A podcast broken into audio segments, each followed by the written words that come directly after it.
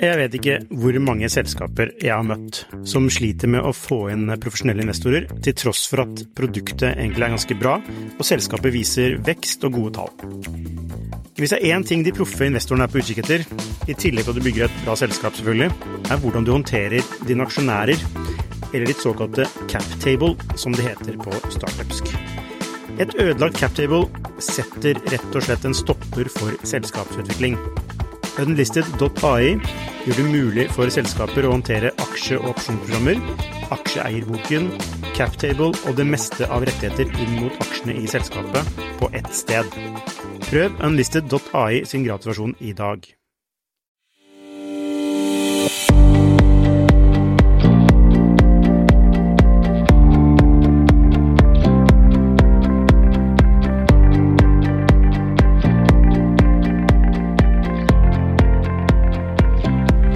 To Shifters Podcast. Today we have a, a very special guest, uh, Daniel van Binsbergen. He's the CEO of Lexoo, which is a marketplace for legal services. So welcome, Daniel.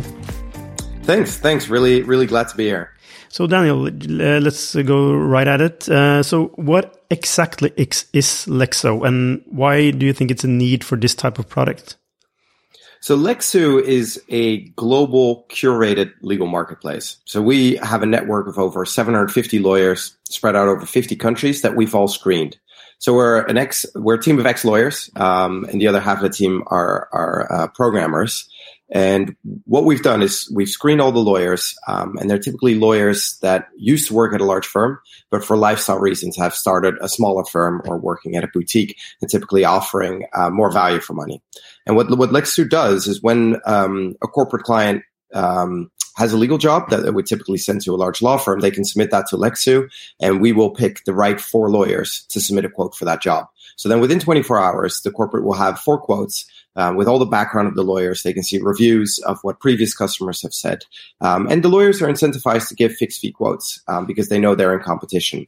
So as a client, you're saving roughly 50% um, compared to what larger firms would charge. Um, and typically you get, um, you, you, get access to a senior lawyer, um, whereas often large firms are, are training up the next generation of lawyers. You're often connected with a junior lawyer. And our, our platform, it's typically ex-senior associates, ex-partners who will do the work directly. Um, and yeah, you're, you're paying the equivalent of what you would pay for a trainee at, um, at a larger firm. So, so that's what we've been doing. we've been at it for four years. Uh, we started out in the SME space, connecting smaller businesses with lawyers, um, and, and, now we're really focused on the um, the corporate space um, of, of, basically connecting in-house legal teams with um, with, with our network of lawyers.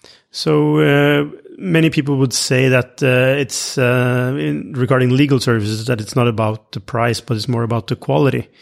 Uh, do you hear that, or? Absolutely. So the quality has to be there, um, especially with sophisticated clients like uh, corporate customers. Um, if if you can't show the quality of the lawyer, then then the conversation's over. So that's why we have such a focus, um, and we're building our brand around uh, ensuring that all the lawyers are really top notch. I mean, we we accept less than fifteen percent of applications, and then we've built a matching algorithm that actually only selects the four lawyers that are truly appropriate for the work, um, in, instead of all lawyers being able to quote. So you can like, do you have like a quality guarantee and insurance, or uh, uh, I'm, I'm, not, I'm not saying that uh, the law firms uh, are delivering quality all the time either, but how how would this typically look like, uh, like in a in a in a typical law firm uh, when you when you get a client? Would would would the work usually be done by a, a junior lawyer, and then is is that how yeah. it works? Yeah. Yeah, so large firms sometimes have what what I like to call the bait and switch. So you'll have the partner come in um, really experienced and being able to dazzle the client with all the work they've done. Um, but then the work needs to start, and then it's often a junior lawyer who who ends up doing most of the work, um, and then that will be checked by an associate or a senior associate, uh, and then and then likely the partner wants to you know build some time on the matter uh, as well. And that's, I guess, how their model works. It's a pyramid. So they need to create what they call leverage of having enough associates doing work um, for the partners. And those are often very bright people. Um, it's just that they might not have the experience that um, the client thought they were paying for. So in, in your model, you will have direct access to a senior lawyer and yes. he, he or she will be doing the job. Yeah, because it's typically lawyers who have, you know, 10, 15 years experience who feel confident enough to strike out on their own um, and, and, and start their own law firm. Um, and what they enjoy is just practicing law. Uh, they didn't enjoy the politics of a large firm, and they don't mind doing, you know, an M and A deal from from start to finish. Um, so, you know, we'll have an ex senior associate or junior partner from Magic Circle firm on our platform who will do, you know, a ten million dollar M and A deal, and that's something that they and maybe one or two colleagues at their boutique firm can handle themselves. It doesn't require a huge, huge team. Um, and yeah, they'll, they'll just price that based on what they think is reasonable. So, and why do you think there's a need for this type of product? Well, I think it solves two problems. On on the on the lawyer side, it offers lawyers a new way to practice law for interesting clients. So a lot of lawyers join a large firm because they want to do really interesting work for for clients that they really enjoy working for. Um, you know, stuff that'll be in the news, brand name clients, and so on. But the way law firms are structured aren't always conducive to having a balanced life.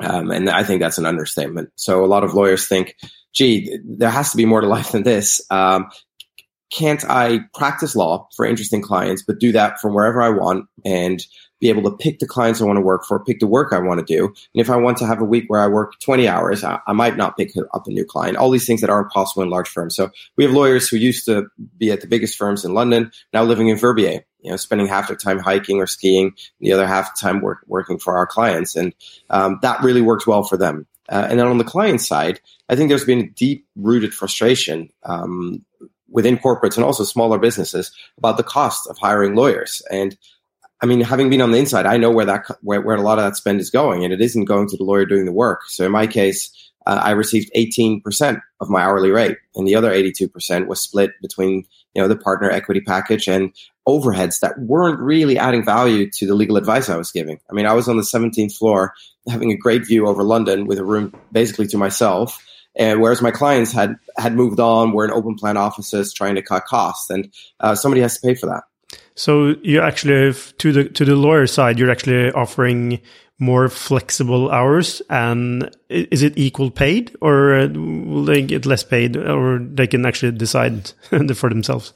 Yeah, so so um, so that we don't employ the lawyers, so they're free to pick up clients outside of the platform. Uh, I think if I look at how much they earn, if they were an associate or a senior associate within a law firm, a, a big law firm, they'll probably make more um, independently, just because um, even if they half their rates. Um, you know, in the old system, they got 20%, and now um, after our fee, they, they make roughly 85%. Um, so th- they'll make more. I think if you were a partner at a Magic Circle firm and you're making two million a year, um, it, it's very hard to make that kind of money any- anywhere else. Um, but ultimately, I think that that's potentially economically not justifiable. I mean, I mean historically, partners at large firms weren't making that kind of money. Um, so 25, 30 years ago, they were, they were making similar amounts to doctors. Um, and it's been quite a recent um, thing, the last 20, 25 years, where they've been able to create a position where, um, where, where, they're earning that kind of money. Yeah, and and it's not merited, is it? When uh, when you have to you have to give away eighty two percent of your of your uh, salary or your uh, your value creation to the the partners. Yeah, and I think in, in, if, if the market had worked perfectly, there would have been more competition. Um, so I think in other markets, um, if, if, if it wasn't a partnership of lawyers, but it was just a corporation, um, there would have been more price competition, com- competition on innovation uh, to try to see if you can be more efficient. And that just hasn't happened in law. And as a result, clients didn't really have an alternative. So it's like, well, I'm not happy with how all of this is priced. I'm not happy with the level of innovation that law firms offer, but where am I going to go? Um, so, so that alternative, that's what we're trying to offer. Do you think there's a big frustration among lawyers working in firms? Yeah, um, the, because the, you, you were a lawyer yourself, right? Yes, and I mean to be honest, I enjoyed a lot of aspects of the work. Um, I enjoyed the legal puzzles uh, and and things like that. Um, but the way a large firm is structured is that you have to bill time on an hourly basis which means that you're basically billing on six minute increments, which, which isn't fun. And I think across the market, um, there have been quite a few studies that show that corporate lawyers at large firms are the unhappiest of all the professions. Uh, they're twice as likely to struggle with alcohol abuse compared to the general population, and 28% struggle with depression. Um, so those are some pretty like serious statistics. And uh, the same group seemed to under-index on those statistics when they were still in law school. So it's not like law is attracting people more predisposed to those conditions. Uh, um, but but it's it's it's kind of making them miserable. And I think it's it all has to do with what brings happiness in life, um, and that's about having a sense of autonomy in work, um, being able to believe in the mission of the company, um, and and and those are metrics that law firms don't typically score very high on. Oh, so uh, in in your eyes, what are the biggest trends we see in the law firm? Let's call it law firm industry or legal industry. Yeah, so I guess if we go back before the financial crisis, before 2007, 2008, um, law firms basically did all the external work um, for clients. And then clients started to think, hang on, I don't think the law firms are all the best solution for all my problems. Let me bring more work in house. And they started to also hire freelance lawyers. And that gave rise to com- companies like Axiom. And I think within law firms, they, they caught on to that. So they have now are started to offer that too. So you have Allen Overy has Peerpoint, uh, Lawyers on Demand you, you, was started by BLP. Um, you've you've got Pinsent Masons uh, offering. So so that's one trend that you're starting to see that they understand that maybe their normal lawyers aren't the best um, well priced uh, solution for a six month or 12 month maternity leave cover. So that was the first wave after the financial crisis that, um, that the first level of innovation. And now what law firms are looking at is they, they are looking at legal tech. Um, they just haven't been adopting it at the pace that you would expect them to. And I think that's because fundamentally they're less incentivized to do so. Um, because if you're billing by the hour, and a lot of the tech removes a lot of the hours, um, then you need to come up with a different way to price your services. And um, that's just been hard because it's such an ingrained model um, and because firms tend to make decisions by committee. Um, they, they are a partnership, so they're not going to radically change their business model. But you do see a few firms now actually investing in innovation teams and, tr- and trying to make something happen. So I think over the years, we'll start to see more and more legal tech layered in. Um, so, you know, AI doc review, um, automated document drafting, and, and, and, and, features like that that will make lawyers um, more efficient. So, as a company, that's where we're looking at um, as well to make sure that um, lawyers are only working on the most uh, value add parts um, of the work. But will they be more uh, efficient for the the like? Will the value created by the efficiency benefit the clients, or will they just make more money? That's that. That's a big question. I mean, in a normal market, it should benefit the client, um, but but so far, law firms uh, or the, the legal market hasn't really functioned as as a perfect market. So uh, I think they'll try um, to to keep the value in house, but they would have to still change their uh, billing model to do that. So if I guess if they don't change that, if they continue billing by the hour and just fewer hours are billed, then the client will benefit. But maybe they'll start to move towards fixed fee in order to um, to bank more of that value. Isn't that a trend in, especially in the UK, that they're moving towards uh, more fixed fees than? Uh... Yeah, definitely. Um, and, and, I mean, it's definitely a trend that clients want that. Uh, I mean, the clients have been wanting this for years um, because quite often what happens, the client um, at the client side, there's an in-house lawyer, and it's not their job. It's it's a business colleague who basically told them, "We're doing this deal. Can you do the legals?"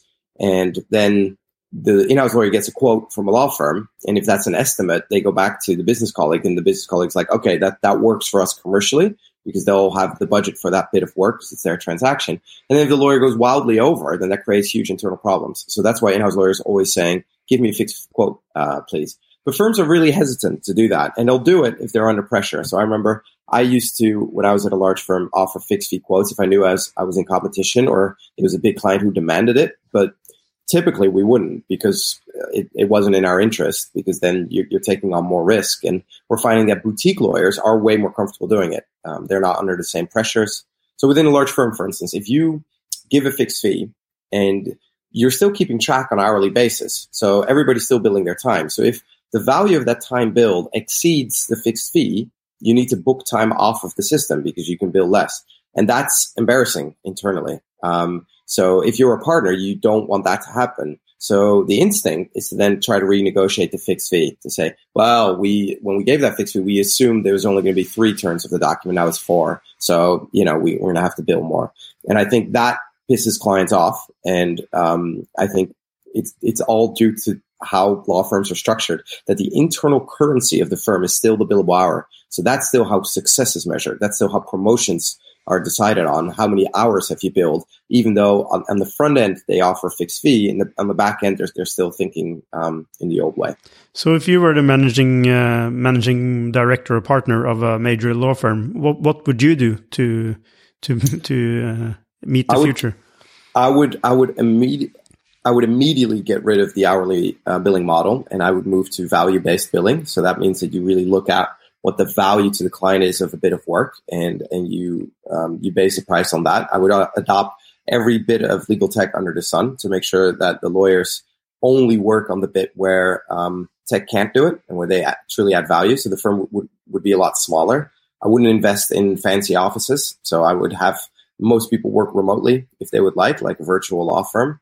Uh, and ultimately, I would accept um, that um, I wouldn't structure it as a partnership because I think as soon as you have a partnership, you have all these partners expecting a certain paycheck um, per year, and then that creates an incentive to inflate stuff instead of going for scale. Um, so if you run a law firm like a commercial business, and some companies like Keystone are trying to do exactly that, they're, they're virtual law firms um, without without partnerships, then you can really take the market and create a way way bigger firm. Um, but you need to accept that the margins are going to be smaller. Yeah, and uh, so so why aren't they doing that? Because they don't accept. Or yeah, uh, yeah. So why aren't they doing that? Doing things you're saying. So I guess if Richard Susskind likes to say, it's very hard to convince a room of millionaires that their business model is broken. Um, so if they're all making you know between a million two million a year, and you're retiring in five years, um, are you really going to vote in favor of a risky plan to change everything to future proof the firm for the next 10 to 20 years?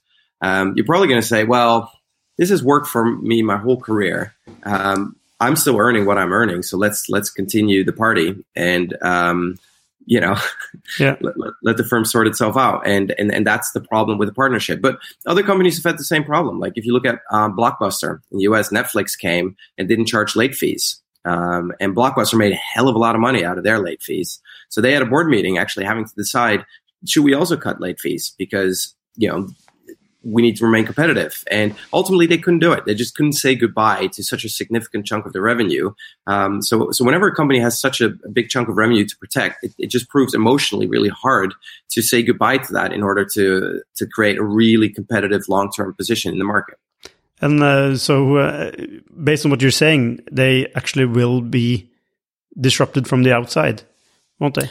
Yes, um, and and and that won't apply to all firms. So I think there there'll always be a space for maybe the top ten largest firms in the world. Uh, there's going to remain a category of work for the foreseeable future where large corporates think, okay, I'm really betting the company here. This is super super risky. Um, I'm going to go with one of the biggest firms. Um, but it's it's firm kind of in the UK market, for instance, firm 11 to 200, uh, where I would really worry. Um, you know, King Wood Mallesons went out of business in, in, in, the UK, and that was previously unheard of firms that size. Um, so firms, you know, below the elite uh, um, are going to have to have are going to have a really hard time to justify um, their billing structure. So, do you think they'll just have to make that hard choice to to change their business model, or can they do it uh, gradually in some sort of way? I think they are going to have to make that hard choice if if they want to survive. Um, but I don't know if they're going to make it. Um, so I think history has shown us that it's very hard for for firms to make big changes, especially um, if they're specialized in being lawyers. Um, they're not business people, and it's quite rare for a law firm to have a commercial CEO. Um, so I don't know. I wouldn't get my hopes hopes up, and I think incremental change might work. But I, what I'm seeing is that the market is moving too quickly now. Um, that you need to do a little bit more than um, incremental change uh, because you know, disruptors like Lexoo are coming, um, and you know, we're we're now appointed on law firm panels. Like Travelodge, uh, big hotel chain, appointed us on their law firm panels. We sit along, you know, firms like DLA Piper and other traditional firms. So this is this isn't theory anymore. Um, we're, we're, being considered as a true alternative to global firms, um, but at a, a fundamentally different price point. So yeah, so there is this term called innovation theater um, that uh, says that uh, a lot of innovation initiatives uh, are actually marketing initiatives. They're just you know they're just doing them to to um, show off that they're actually doing something about innovation uh, uh, to to their clients, uh, and uh, it doesn't really have an impact. Uh, do you agree with that? absolutely. I mean, I think that happens in all industries, but it certainly happens in law. Um, and it's yeah, it's like an innovation as lipstick instead of uh, changing something fundamentally. And it goes back to the point that I mentioned before that as soon as an innovation goes to the heart of uh, the earning engine, then it's very hard to get that adopted. Um, so everybody's okay with little features here and there, you know, little efficiencies, as long as they can, at its core, still bill in the same way and, and, and make the same kind of money. Uh, and I think that's where where they'll get into trouble.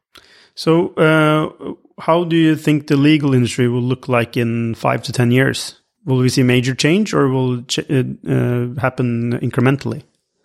I think in in five years it might still be a little bit incremental. In ten years, I think there there, there will be major change. So um, I think the large firms will continue doing well. Um, I think they'll continue moving up market to uh, the type of work where they can still justify their rates. And I think the mid market is going to get into real trouble um, because I think uh, clients will move to alternatives um, like Lexoo um, um pretty quickly um, if if they understand that they can trust the lawyers and that they're basically the same lawyers that used to work at Magic Circle firms. so I think the the large firms will continue to move up market. They'll probably have smaller partnerships. I've seen that at the old firm I used to work at. So they reduce the size of the partnership to keep the earning earning levels up. Um, and um, they'll they'll start saying no to commoditized work because they know they can't justify their rates there. And then it's the mid market who's, who's going to really struggle. When you're talking about uh, the, the, the largest law firms, are you are are do you mean the largest law firms globally or nationally? Uh, pretty much, pretty much globally. Because if, if you look at large national firms, um, they'll they'll also have difficulty. Um, I guess in the UK it's the same. So the largest firms here are, are the large international firms. Um, so what what they call national firms in the UK would be you know firms that only have offices in in the UK. Um, and I guess, I guess Slaughter May um, is is the only exception that they're very premium. Uh, but most national firms might have a hard time ju- justifying their rates, especially if you know their best people might think, "Why am I working in this traditional environment if I can just do this flexibly, earn more, um, and, and um, have a more balanced life?" Um, I think they're going to have a hard time keeping keeping hold of talent. So uh, Lexoo and the marketplace, that's one way. That's that's one way uh, the, the larger law firms will leak lawyers. But do you see any other areas that that will happen? Um, yeah, I mean the other way, and that's that's that's that's been um, a way for about ten years now. Is is companies like Lawyers on Demand or Axiom. So that offers an alternative career path where you can say like, okay, instead of being a private practice lawyer where I work for many different clients, I will enjoy working for one client for six months or 12 months, and then I'll have a break for a few months. Um, and I'll, I'll make more during those months so I can afford to take a few months off. And I think that's a pretty established career path now, um, as well as just going in-house. Um, so I think being an in-house lawyer is quite an interesting career path now, um, because um, businesses are relying more and more on their in-house lawyers for their really interesting work. Um, so I think that's quite a fulfilling path that, that a lot of um, senior lawyers are, are, are following now. Yeah, and in-house uh, in-house lawyers are on the rise, right? And they're also incentivized to innovate. Yes, uh, absolutely. So a lot of the innovation we're seeing is actually on the um, the in-house side. Um, so the sophistication of in-house legal teams uh, when it comes to legal tech has gone through the roof. Um, so you now have legal operations managers whose full-time job is to know what's happening in the market and structure things more efficiently. And that creates another problem for large firms because now quite often their clients are more sophisticated when it comes to this stuff than um, than the law firms are, and they're becoming more demanding. So they'll say like, "Well, why can't you show me the data? You know, how many, who within my team is hiring most of your lawyers? What legal areas? What jurisdictions? And the law, law firms aren't really tracking that in a structured format. Um, so it's it's it's that kind of uh, dynamic that's causing clients to, to, to, not really be as happy with law firms um, as they may have been in the past. Yeah, and, and they also have to do and then move up market to get the complex legal assistance they need. Uh, so the the ones in the middle won't be relevant anymore. And yeah. Okay, yeah. Interesting point. Uh, Daniel, it was very interesting to talk to you. And um, we're also looking forward to uh, seeing you at the Future Lawyer Conference in October in Oslo. Yes, very much looking forward to it. So why? Very do, exciting. Yeah, thank you. So uh, why do you think lawyers should attend this type of conferences? I mean, I think it's key to just know what's going on. Um, I think a lot of lawyers are still still have this false sense of security um, that that the, the world won't change just because it hasn't really for them for the last hundred years. Um, but the, the, the, pace of acceleration is increasing. Um, so I think if you extrapolate that that change over in the next ten years, we're going to be in a, in a materially different spot. So I think it's really important to know what's going on, what what is the latest innovations, and what's the direction of travel, um, because there are a lot of opportunities there too. Uh, I think a lot of people have been pessimistic about legal tech coming to law, but it, it also off- offers opportunities to practice law in a more interesting way, in a more fulfilling way, and I think um, um, that's really worth investigating. So, are, are, there any good examples of uh, of uh, major law firms investing and actually utilizing the the power of a legal tech uh, startup? Uh, yeah, so I guess you know, Allen Overy has been in quite a bit. Um, they they've they've created an accelerator called Fuse, um, Fuse, where they have a number of startups come in and they're deploying that tech within the firm to see if it works. Uh, Dentons has been really forward thinking with that as well. They they have their Next Law Labs, um, and then Mishcon de Reya uh, also has their um, uh, their accelerator program. So I think there are quite a few firms where there are people within those firms who really believe in it and who really think it's important um, and are attracting legal tech startups to, to trial things. I think the litmus test will be are those uh, tools going to get widespread adoption uh, and are they actually going to be deployed in the in the heart of the model? Yeah, and that's uh, also what everyone is thinking about. Actually, will they be able to extract the value and use it to the benefit of their clients, or is yeah. it or is it just innovation theater? Yes. Uh, so, well, uh, thanks again, Daniel, and uh, and have a great day in London. And we'll see you in October. All right, sounds good. Cheers.